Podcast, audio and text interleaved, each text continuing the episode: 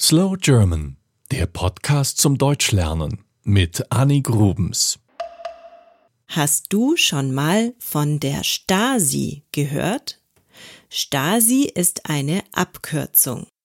Eigentlich steckt dahinter der Staatssicherheitsdienst oder noch genauer das Ministerium für Staatssicherheit. Die Stasi gibt es heute nicht mehr. Sie war der Geheimdienst und die Geheimpolizei der DDR. Gegründet wurde das Ministerium 1950, also wenige Jahre nach dem Ende des Zweiten Weltkrieges und ein Jahr nach Gründung der DDR. Als Geheimdienst versuchte die Stasi herauszufinden, ob das Ausland der DDR gefährlich werden könnte. Als Geheimpolizei arbeitete die Stasi im eigenen Land. Sie überwachte die Bürger der DDR. Sie kontrollierte die eigenen Bürger. Hunderttausend Menschen arbeiteten für die Stasi. Aber das waren nur die offiziellen Mitarbeiter. Dazu kamen noch einmal doppelt so viele inoffizielle Mitarbeiter, kurz IMs genannt. Sie waren Spitzel.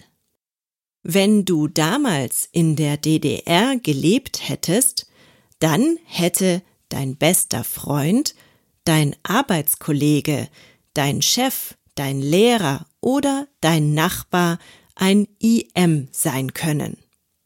Wenn du etwas getan hättest, das gegen die Regeln war, dann hätte dieser IM dich gemeldet. Und du hättest Ärger bekommen. Menschen wurden verhaftet und ins Gefängnis gesperrt. Es gab Entführungen und körperliche Gewalt.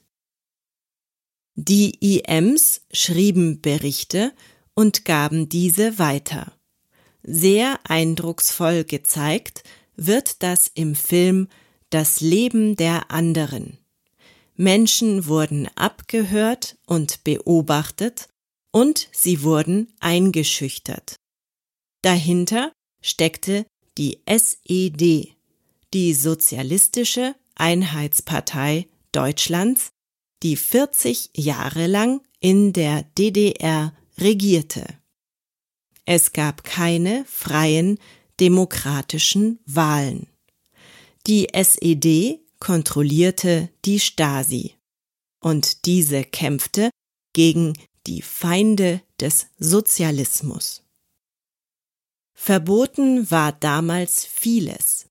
Es durfte beispielsweise kein Westfernsehen geschaut werden. Es durfte auch keine Musik aus dem Westen gehört werden. Kritik am eigenen System war verboten. Eine freie Presse gab es nicht. Als die Mauer fiel und die DDR nicht länger existierte, hörte auch die Stasi auf zu arbeiten. Es gibt aber ein Amt, in dem weiterhin alle noch vorhandenen Akten aufgehoben werden. Das sind mehr als 111 Kilometer Papier und mehr als 1,4 Millionen Fotos. Da viele Akten zerstört wurden, sind neun Menschen damit beschäftigt, diese wie ein großes Puzzle wieder zu rekonstruieren. Unter bestimmten Umständen können Menschen die Stasi-Akten einsehen, wenn sie selbst darin vorkommen. Ich kann also lesen, was über mich geschrieben wurde. Zwei Millionen Menschen haben das seit 1992 getan. Die Akten zu lesen kann aber schrecklich sein, denn dann erfährt man vielleicht, dass Menschen, denen man vertraut hat, eigentlich Stasi-Spitzel waren. Vielleicht der nette Nachbar, vielleicht aber auch die eigene Ehefrau. Das war Slow German, der Podcast zum Deutschlernen mit Annik Rubens. Mehr gibt es auf www.slowgerman.com.